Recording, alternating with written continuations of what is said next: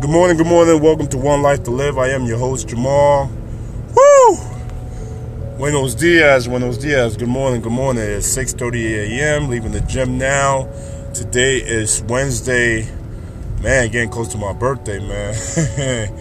uh, today is um, November, what is it, 20, 20 something, 20, the last week of November, Wednesday, sorry. I don't feel like looking for the day. Um, questions, questions, questions, questions. Uh, thank you for all your uh, answers on the last podcast, man, and um, your support. Appreciate it a lot. And um, today's topic will be, you know, do you keep everything a secret or do you share with the world and you share with certain people? You know, your experiences or what you're going through for people to understand or just to get a feedback because I feel like, especially in New York, a lot of people keep a lot of things in. Everybody is, is, is living this secret life. And a lot of people are going through the same things in life. Rather than talking about it and uh, coming up with solutions, we are trapped of keeping this image that everything is perfect.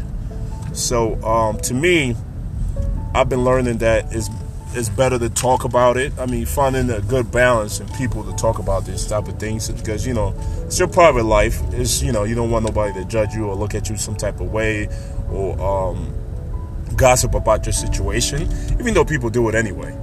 But um, you know, it's good to kind of get it out, stop holding things in.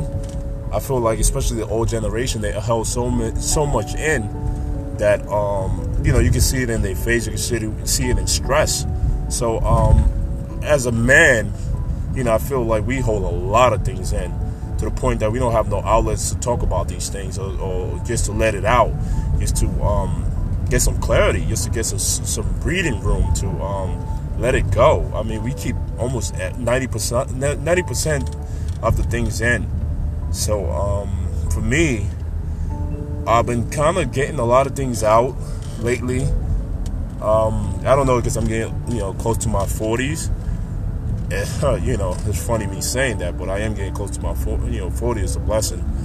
I'm thankful every day, and um, you know, I've been learning to kind of let things go and stop holding things in, and just talk to talk about things that um it might feel uncomfortable to me or to the opposite person, because um, you know, regardless um, sometimes we feel like certain things are inappropriate or whatever the case is, and we don't want to make things weird. But sometimes you gotta talk about things, you know, regardless of somebody don't feel like it or they don't want to hear what you have to say.